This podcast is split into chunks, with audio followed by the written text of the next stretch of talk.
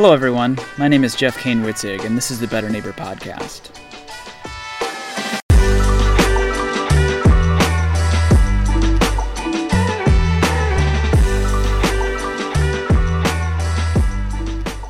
What you'll find here are conversations with artistic people, specifically focused on the evolution of their creative process.